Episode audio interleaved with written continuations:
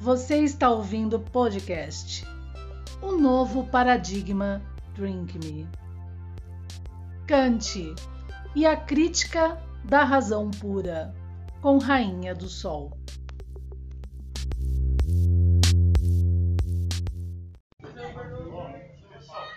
Bom dia, mais um dia aqui no nosso podcast, o novo Paradigma Drink Me, eu, doutora Karine Mozena, Rainha do Sol, filósofa teorética, né?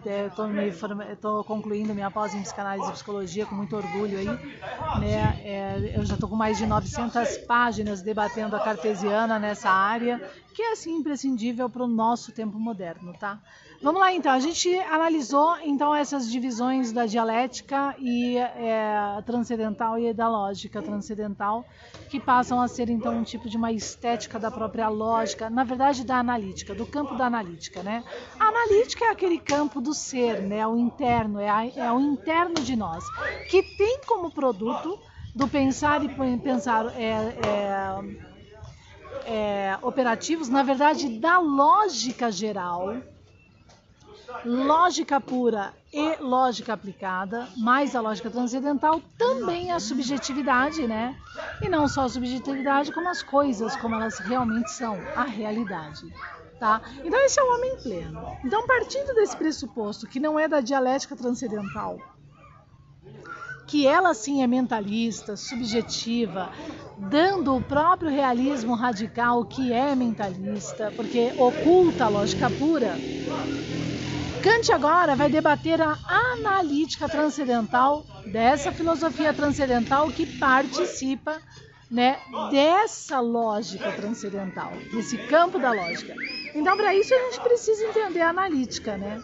A analítica, onde nós temos ali o entendimento. Tá?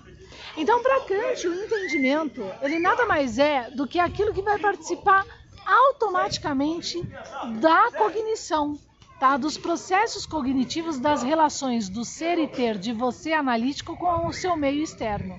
Tá? E ao mesmo tempo aquilo que se entende, não a priori, mas no a priori do posteriori, né? Porque você vê um objeto e você entende aquele objeto como ele é. O objeto dá a você o seu próprio nome, né? E você o dá como nomeado, tá bom? Ele se explica por si mesmo. Árvore, ela sempre vai ser árvore. Entra até aquelas defesas de João, né? É, é, o verbo era antes do homem, né? Porque a árvore vai sempre ser árvore, independente do nome que você der a ela. Ela é exatamente o que ela é como objeto. Ela já está dada, tá? Mas claro que no meu entendimento da relação com o objeto, e aqui está o tendão de Aquiles do homem, tá? No meu entendimento, na relação da analítica com o objeto, né? É, nessa fronteira, o que, que a gente tem aqui? A gente tem um entendimento da sensação, do assintético. Por quê? Do sintético, né? Desculpa, do sintético. Por quê?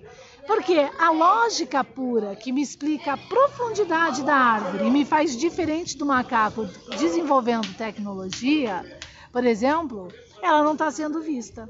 Eu só estou no pensar e naquele pensar operativo da lógica geral na analítica. Eu não estou na, na lógica aplicada que tem que somar com a lógica pura, que é do entendimento cognoscitivo por conceitos e que também declara o juízo. Tá? Então todo esse, todo esse campo do sistema psíquico agora já era debatido antes de Freud e os colaboradores, que juntaram cartesianamente o puzzle e em campo entre a Primeira e a Segunda Guerra Mundial fizeram uma análise ali profunda né, desses comparativos em campo para entender o nosso sistema psíquico. Então, olha quantas estruturas, né, e é, na função que a, a, motricidade das relações dessas estruturas, a gente teve que passar para compreender o entendimento, né? Então veja como o entendimento também, ele, como Kant diz, ele depende de conceitos, tá? Ele não é puro, ok? Ele depende, o entendimento, na verdade, ele depende de conceitos, tá? Isso é importante entender aqui na questão da analítica, né, do uso lógico, né, da, da analítica de alguma forma e do uso lógico transcendental do, do uso lógico do entendimento em geral, tá?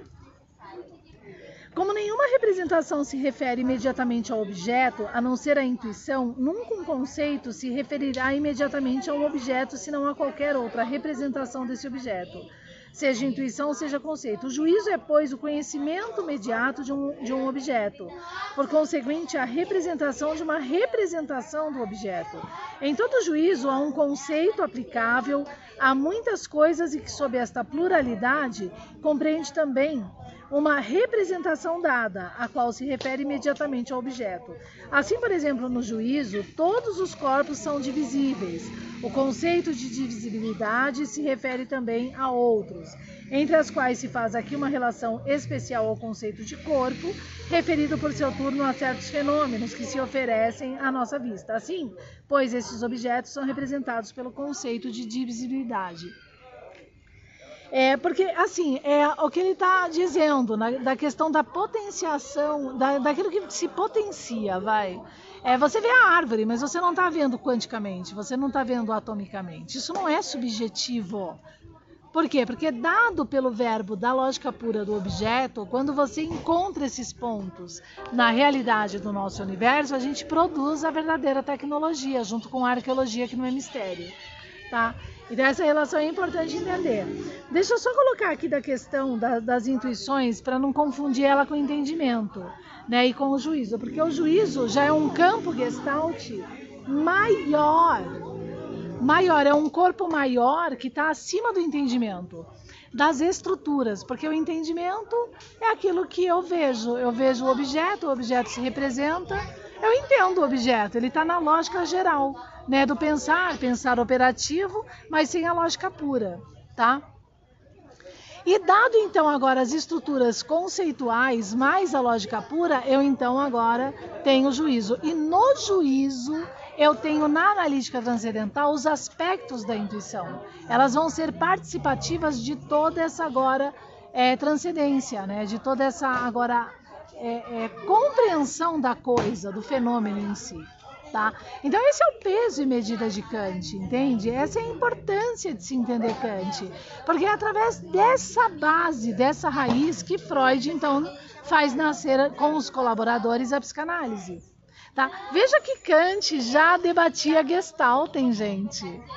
Né? Uma Gestalt em que Pearls, aqui, ó, na nossa modernidade, vai corromper na Gestalt é, terapia que foca no indivíduo aprisionado, ontologicamente aprisionado em si, né, dentro desse humanismo, o indivíduo que é o protagonista do seu mundo, que ele pode ver como não pode ver o objeto, ele vê o objeto, é a liberdade de Jungiana do jeito que ele bem entender. Isso é liberdade, né? Porque assim, eu posso realmente é, querer ver aquilo como eu bem entendo. Só que, se eu não sei distinguir que isso é uma quimera, né? Então eu construo realmente um mundo, né? Pelo menos o meu, perturbado, com transtorno, com distúrbio. E uma sociedade, né? Que é o problema da grande neurose por causa da grande hipnose desse processo empírico. Essa é a grande guerra aí. Né? Esse é o grande problema. Então é importante entender isso. Porque, por exemplo, não entendendo esses processos cartesianos, o que, que a gente tem? A gente tem é, leis imotivadas entrando para garantir um tipo de homem que quer ser livre desse jeito, negando a sua própria realidade, certo? A gente tem leis imotivadas nesse contexto, sim. Por exemplo, dentro da psicologia, é lei que a anorexia nega a sua realidade corpórea. E agora a gente tem um paradoxo. Se a pessoa que se vê, né, por causa do problema de Reich, do sexual, se a pessoa se vê é, é, por causa do problema de espelhamento né, e canibalismo do seu par, né, e da supervalorização da mãe debatida por Freud, é, ali é, homossexual, né, da relação sexual, é, isso de jeito nenhum é uma negação da sua realidade física. Tá? Olha o paradoxo. Né? Ciência não é paradoxico, tá? Ela é exata. E aqui a gente então tem um problemão, né? Então, esses, é, é, aí a gente tem o que? A gente tem um universo que a gente tem suscetível as manobras do patrimônio psíquico, criando nichos, criando mentalismos e estruturas de pessoas. Ao contrário de realmente deixar a pessoa por liberdade firme e forte, compreender-se a si mesmo em todos os aspectos. Não, realmente eu tenho um distúrbio, realmente eu estou com um transtorno, realmente eu preciso enfrentar. Não, realmente aquilo é uma lei imotivada. Não, realmente, isso eu não posso colocar à frente daquilo que se é. Né? Realmente, o sexo é uma parte, ele não é o que vai resolver o mundo. Né?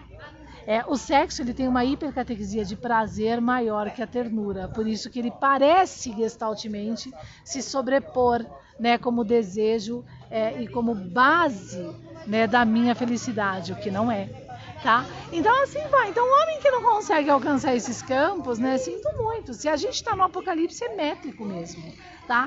Então fica a dica aí, mais esse ponto do entendimento, mas deixa eu só aqui finalizar da questão do entendimento. Ele foi definido antes de uma maneira puramente negativa, uma faculdade de conhecer não sensível. Né? Pois bem, como não podemos ter nenhuma intuição independente da sensibilidade, porque é na sensibilidade, não na sensação que a gente tem a intuição, né? Não é, portanto, o entendimento uma faculdade intuitiva, né? Mas fora da intuição. Não há outra maneira de conhecer senão por conceitos. O entendimento, ele é estruturado por conceitos. Ele vai estar relacionado à cognição, ele não é da intuição, ele é da formação das relações objetais, ele é da lógica geral, tá? E, obviamente, também da relação com a lógica pura e lógica aplicada, mas não transcendente, porque não há nele intuição. E se assim for, né, com uma cartesiana ali que se dispura né, nesse tipo de lógica aplicada, ele então se, é, se torna um entendimento pro, protocolado, tá? Então são pontos importantes de análise dessa métrica aqui, nesse quadrante, tá bom? Fica a dica aí. Então, até a próxima terça-feira em Filosofando com Kant. Obrigado.